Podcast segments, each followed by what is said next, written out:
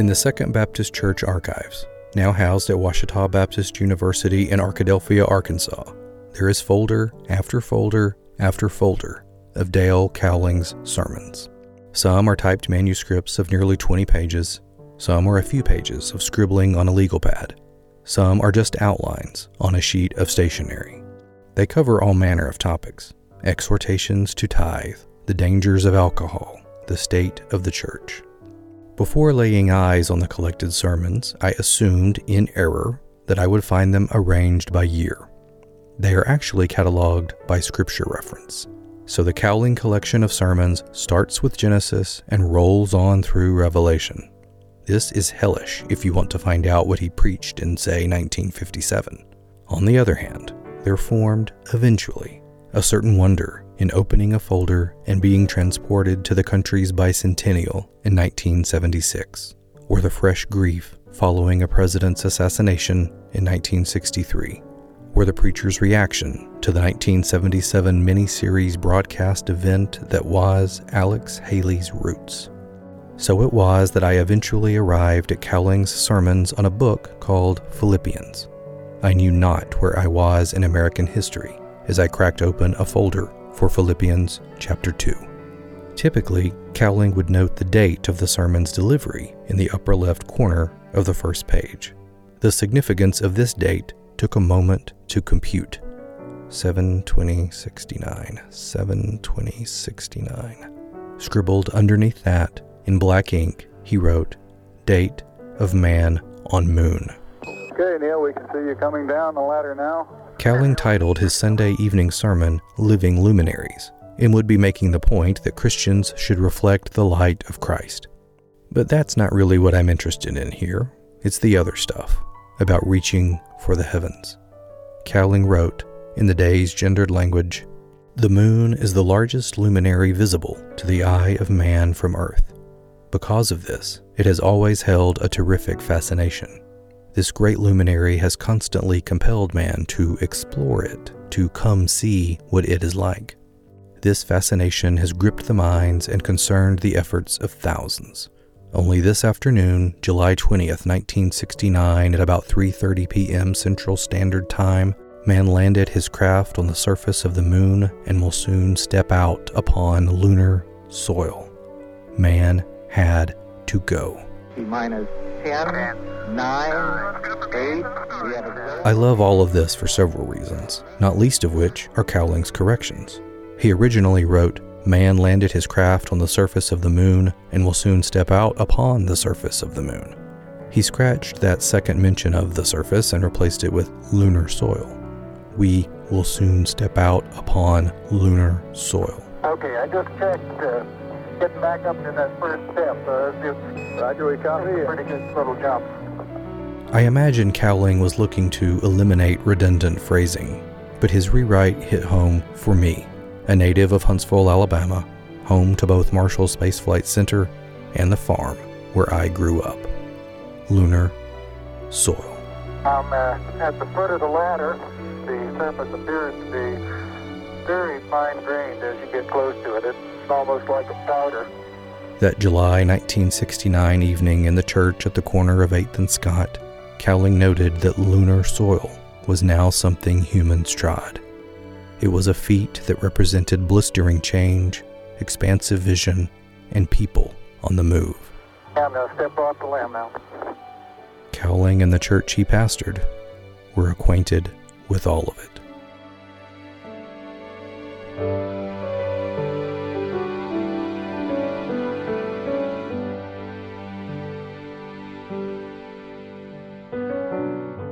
From Good Faith Media, this is the six part narrative podcast, A Second Language. Episode 5 Lunar Soil.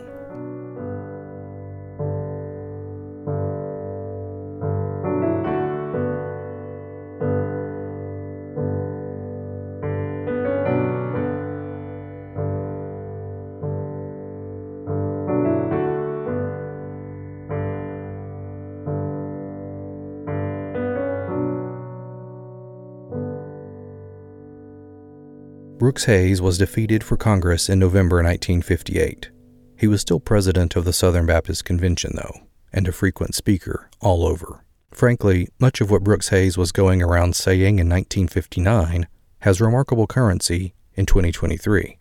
For example, here he is speaking at William and Mary in March 1959. That God is no respecter of persons, and He made of one blood all nations of the earth, and that uh, we are of one family. The oneness uh, of this human family is, is, again, so fundamental that it must be in the background of our thinking. A common faith and a common humanity. And this about grievance. And they've got their problems, the minority has.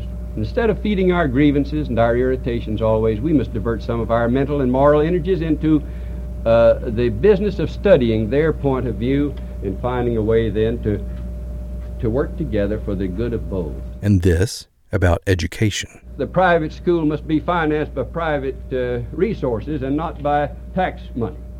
Tax money diverted from the public schools is a violation of some other basic principles. And, and one more about justice. Finally, we must seek to do justice in specific individual and local situations. Now, you see, I haven't said anything yet that the segregationist uh, should really take issue with if he believes in democratic processes for the determination of issues.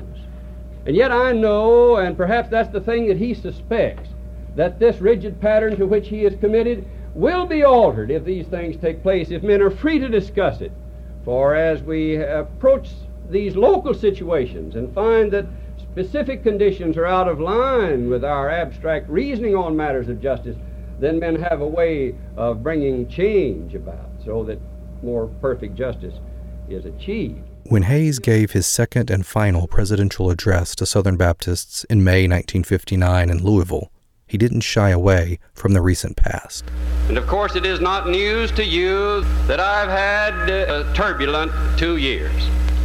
I've been referred to as a controversial figure. I ask your indulgence for a brief reference to the recent change of fortune in my professional life, since it came at a critical stage in the denomination's effort to relieve racial tensions and contribute to the mission of reconciliation. I noted the applause after Hays said, Whatever the individual Baptist thinks about legislative policy in this field, it is apparent that scriptural support for state segregation laws cannot be claimed. They did not originate. And it's important to note, too, that the thoroughly Baptist Hays could really speak the love language of Baptists, that is, missions and missionaries and they responded. I have steadily insisted that this, the nation's number one problem, has an impact upon our missionary enterprise and must be met with high statesmanship and Christian insight. In my talks,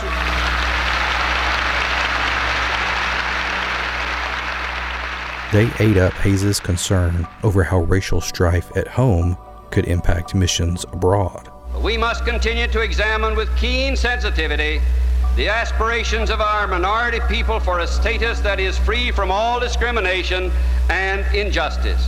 This is a part of the Christian gospel, and we must demonstrate that we believe it. We cannot export what we do not have. And if our Christian devotions here are inadequate, our missionaries cannot transmit the Christian message to unsaved peoples abroad. These missionaries plead for a better performance in human relations.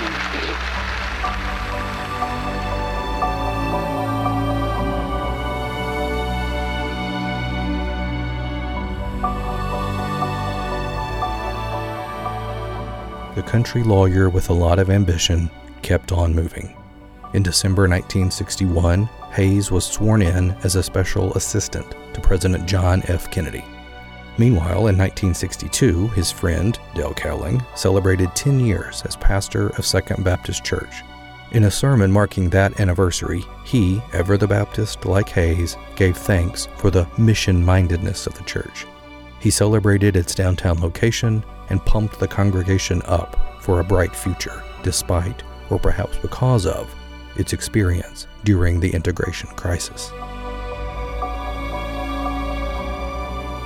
Indeed, Second Baptist had by then developed a reputation of sorts. And my primary reason for coming to second was because of Dale Cowling. That's Jim Malik. He started on staff at Second Baptist as youth director in August 1965. And I knew what had happened uh, in the previous years in 57, 58, when uh, Faubus closed the schools and so forth. And I knew the stand that uh, they had taken. And so I visited Jim and his wife Gail at their home in Little Rock. Joining me was my colleague Starlette Thomas. You heard from her in episode 2 in the archives. The four of us enjoyed dinner. We have uh, my mother's hot chicken salad. And conversation. Starlette and I picked the brains of this gracious couple who hold much of the institutional memory of the church. Jim recalled being interviewed for the job by Cowling. We were walking down the sidewalk, sidewalk and I remember two things that he told me because we stayed over at the Albert Pike because it was a hotel at the time. Remember, that's the Albert Pike Hotel, opened in 1929, named for a Confederate general, and standing right next to Second Baptist. And two things I remember he said the great thing looking to the future is that the Arkansas River is going to be a series of crystal clear lakes all the way to the Mississippi. Well, I hadn't seen a crystal clear lake out there yet. Not, not happening. It's just a big old muddy river. But the other thing was, he said, you know, he said, I'm just hoping someday we can buy this Albert Pike ourselves. And I said, this guy's must be nuts, but he's got a vision. Over dinner of hot chicken salad, twice baked potatoes, and green beans, I asked the Maliks. But by the time y'all got to the church, did you feel like the church was already on some sort of trajectory, if you will, or that the identity of the church had already kind of been cast, if that is a fair way of phrasing it? The identity had been cast, but there were still. 1960s Little Rock, like other parts of the country, was experiencing white flight. The racial makeup of neighborhoods and schools was changing. Second Baptist, unlike many other churches, chose to stay downtown. In October 1966, it dedicated its new sanctuary downtown at the corner of 8th and Scott. And in the literature of the era, you can see it working hard to pitch itself to populations moving to the suburbs. The Arkansas Democrat newspaper carried an ad at the time for Second Baptist. The ad was a drawing of the church surrounded by clouds of suburbs like West Markham, Meadowcliff, and Westover Hills. A line connected each suburb to Second downtown, indicating the drive time. Park Hill, 7 minutes. Westwood, 18 minutes. Where the difference is worth the distance, the ad said. So the church was trying to convince members and prospects that Second was worth the drive. And by the late 1960s, the church was also doing ministry work among African American children in communities that whites were abandoning. We started uh, under Dale's leadership uh, a number of just children's ministries there. We started with VBS and then we got into a weekly Bible study uh, in those in fellowship time in these three different churches, and they were all African American children that were coming to them, and we would once a month we would have a big worship service in Sunday evening. We would bring those children in, you know, and uh, have a service together in the downtown church. Even and still at second, this kind of activity had its detractors. Jim Malik said after one contentious meeting about it, several dozen people who were opposed to this ministry got up and left the church. I was so uptight about that that uh, I, when that was over and I came home, I went in and just told Gail, I said, I'm going to bed. And I lay down that night and I just, simplest prayer I've ever prayed in my life. I said, God, I can't take it anymore. And I woke up the next day with the most calm and peaceful attitude that God just let me know, said, I'm still on my throne. There are going to be bumps along the road, but I'm still on my throne. And that was as real to me as anything that's ever happened in my life.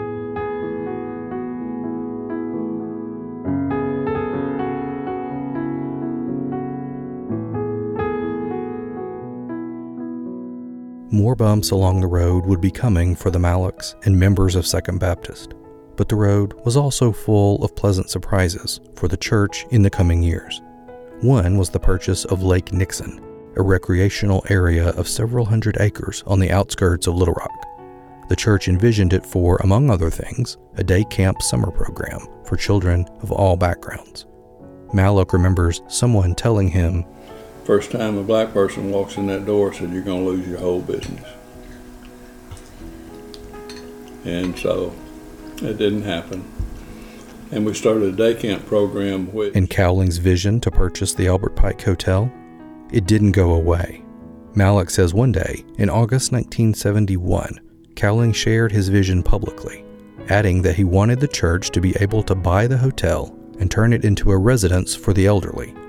About a week later, Cowling got a phone call. The woman on the other end of the line was named Marcia Tillman. She was not a member of the church, but she had heard Cowling speak the week before. She said she wanted to come visit with Cowling. She came and uh, said, Young man, tell me your dream. When he finished, she said, How much is it going to take to do it? And he said, I've got to have $150,000 in cash. And the church doesn't have any. And she said, Well, when you show me a signed contract, I'll give you the $150,000. and so he said, Okay.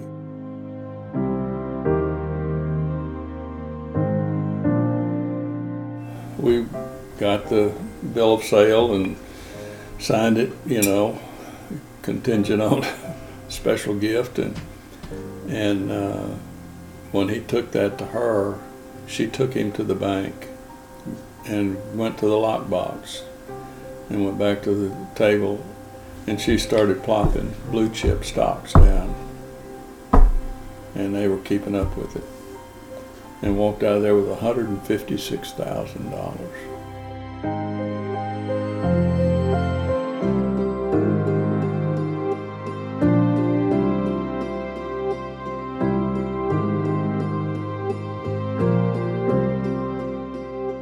Marcia Tillman was a retired school teacher from Little Rock's Central High School. She said, You're wondering where this came from, aren't you?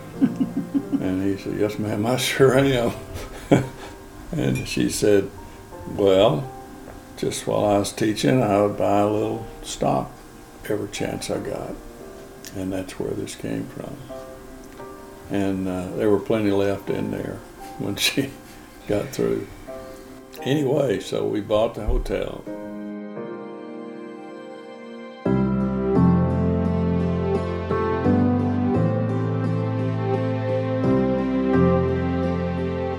And when they bought the hotel, because of a technicality in the law, Second Baptist Church was, on paper, temporarily the holder of a liquor license for the hotel lobby.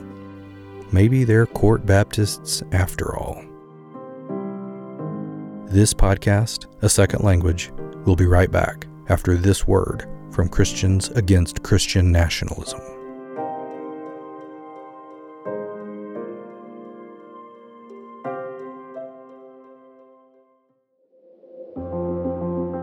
I'm Mary Novak, Executive Director of Network Lobby for Catholic Social Justice. We were one of the early supporters of the Christians Against Christian Nationalism campaign. People of all faiths and no faith have the right, and in fact, for some religious traditions, have the responsibility to engage in the public square. Separating the institutions of religion and government does not and should not mean silencing constructive religious voices. And people approach voting and public policy from a variety of perspectives, including their religious beliefs and ethics. There can be and often are religious viewpoints on multiple sides of a policy debate. And that is where we get some of the best results for our common good. Christian nationalism tends to ignore and devalue multiple religious viewpoints. And that is antithetical to the goal of the common good inherent in this pluralistic democracy. For more on the campaign, visit ChristiansAgainstChristianNationalism.org. Welcome back to A Second Language from Good Faith Media. Dale Cowling was always proud of what the church accomplished with the Albert Pike Hotel. He was also proud to support Jimmy Carter in his bid for president in 1976. Vote for Jimmy Carter, a leader for a change. Cowling wrote as much in the March 12th edition of the church newsletter. I understand that some of you may differ with my political commitment, he wrote. That is as it should be. I simply want all of you to know that I view this presidential election as a matter of grave importance and that I will do what I can for my Christian friend, Jimmy Carter. About 16 months later, the church newsletter reprinted a note congratulating Reverend Cowling on his 25 years as the church's pastor. The note was on White House stationery and signed by President Jimmy Carter. Of course, Carter's presidency, along with other cultural changes in American life, intensified all kinds of backlash and power grabs. That's how the Southern Baptist Convention wound up with a president who, in 1980, said, God Almighty does not hear the prayer of a Jew. Brooks Hays, still in the arena and doing important work on ecumenical and interfaith relationships, released a statement distancing himself as a former SBC president from that remark. Hays said the point of prayer was to learn God's will. Therefore, he wrote, the way to God should be and is open to everyone, saint and sinner, Jew, Muslim, and Christian. Brooks Hays died in October 1981. He was 83. His funeral address was delivered at Second Baptist by the church's pastor then, Larry Maddox. Maddox said up front that one of Hays's favorite scripture verses was Micah 6:8, the one about doing justice, loving mercy, and walking humbly with God. In fact, Maddox structured the eulogy around those commands, offering how Hays had exemplified them.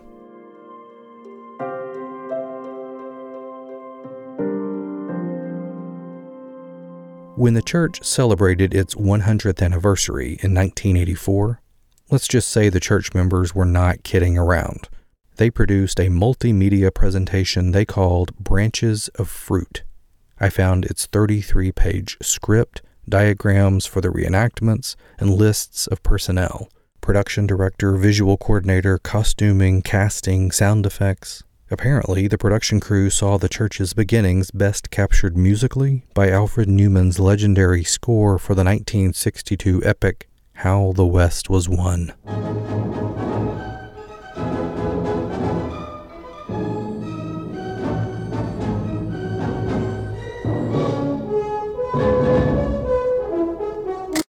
That's it. When you play the audio cassette for the Centennial program at Second, which I found in the archives, that's how it started. That was the prelude.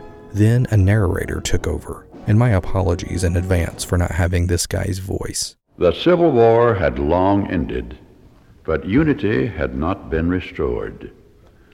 The country was suffering the growing pains of the Industrial Revolution and the shift to an urban society. The scars of war were still stinging in Little Rock, as well as most of the South. One of the areas that the church focused on in its presentation ecumenical and interfaith work. They were proud of Brooks Hays's ecumenical work, Dale Cowling's special citation from the National Conference of Christians and Jews, and then, more recently, the establishment of an ecumenical religious forum at the church. Those interfaith ties continued when Gene Levy arrived in Little Rock to be rabbi of Temple B'nai Israel. Anyway, so we, we came in uh, in 1987 been and I retired in 2011, so it was 24 years at the temple here. And during that time is when I got involved with with um, interfaith, um, and and uh, this this church became kind of a an integral part of that, just because it was a Baptist church, and I'd never really I had this view of Baptists that, that I'm sure that many of them had of, of Jews you know, we were talking about interfaith relationships building in the 1980s when no one, when a lot of people weren't. That's Dr. Sara Tariq, Associate Dean for Student Affairs in the College of Medicine at the University of Arkansas for Medical Sciences. I, again, always very comfortable with people of other faiths. Um, I'm a Sunni Muslim from a very strong Sunni family, but growing grew up with a Shia fa- Shia family in Little Rock.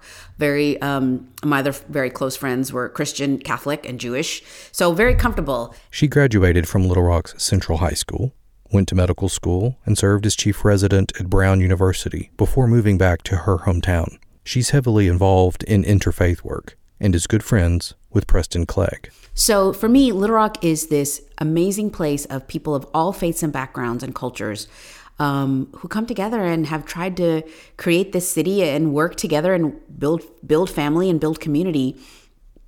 And anybody who's who's shocked at that needs to come and visit us. Needs to come and see this place. When Muslims were not in the forefront, Muslims in this city were.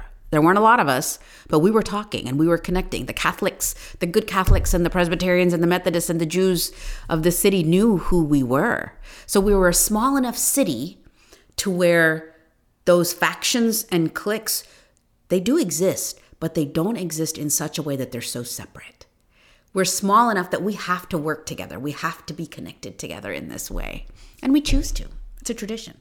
The Jewish community here and the Islamic community are very small. Beyond our own internal programming, there's plenty of time to you know to, to reach out and do um, interfaith type of things. We don't have to. It's not just temple, synagogue, synagogue, synagogue, temple, synagogue, doing things together, and mosque, mosque, mosque. But you know, there's one mosque, maybe two, and just a couple of synagogues. So the, those of us who are more in the in the liberal to moderate part of the religion, I would say, both for Islam and for Judaism, and then for are more interested, you know, in the in the aggregate. In uh, we're the ones we we would say, you know, there is not just one truth. There are truths with an S, as opposed to the to the other side that says no, there's just one way, and it's our way. You know, and and they pretty much have isolated themselves away from the from the community. What I'm what through the years, Levy would occasionally teach a class at Second Baptist. I heard someone refer to him, the rabbi, as one of the most popular Sunday school teachers at the Baptist church. Of course, it's no surprise that Levy is friends with Kevin Hefner. Put these two together in a Baptist church, which I did one afternoon, and they started talking about being a mensch. A mensch, yeah. And a mensch is it's hard to really define, but it's somebody who, who just exudes goodness and kindness. Somebody who, who really is at the forefront of, of helping people and and being and self sacrificing and just being a good person. That's that's that's why I said it's hard. You can't describe it in one word. Kevin, as I noted back in episode one, knows everyone. He gets around and always has insight to offer based on his experience, like this interfaith comment while at dinner with Judge Wendell Griffen. Or, like I said, I can go as comfortable.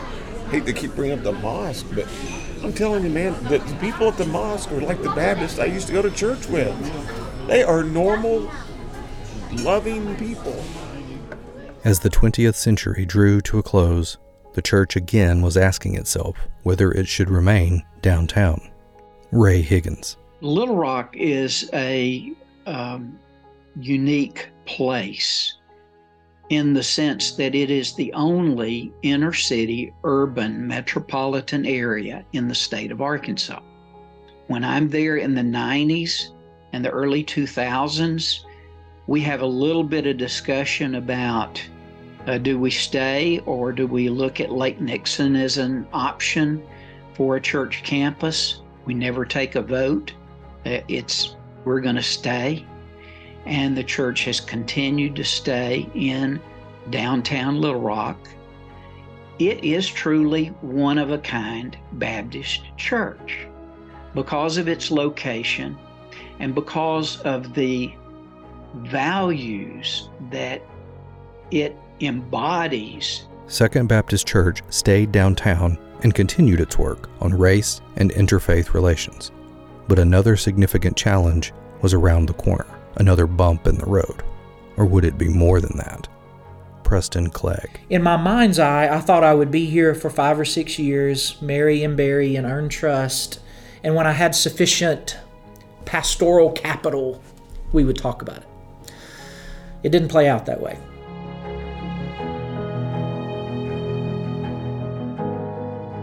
What it was and how it played out in our sixth and final episode of A Second Language from Good Faith Media.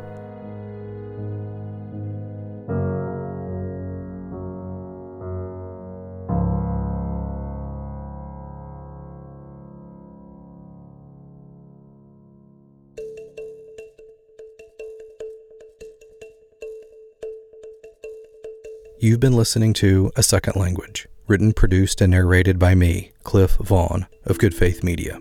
The executive producer is Mitch Randall. We hope you'll like, rate, and share the podcast. We are a nonprofit, and that really helps us out. Learn more about us at goodfaithmedia.org. Thanks to our interviewees Kwame Abdul Bay, Lanny Allenbaugh, Rebecca Cowling, Preston Clegg, Chris Ellis, Wendell Griffen, Stephanie Harp, Eric Higgins, Ray Higgins, John Kirk, Gene Levy, Jim and Gail Malik, Jenna Sullivan, and Sara Tariq.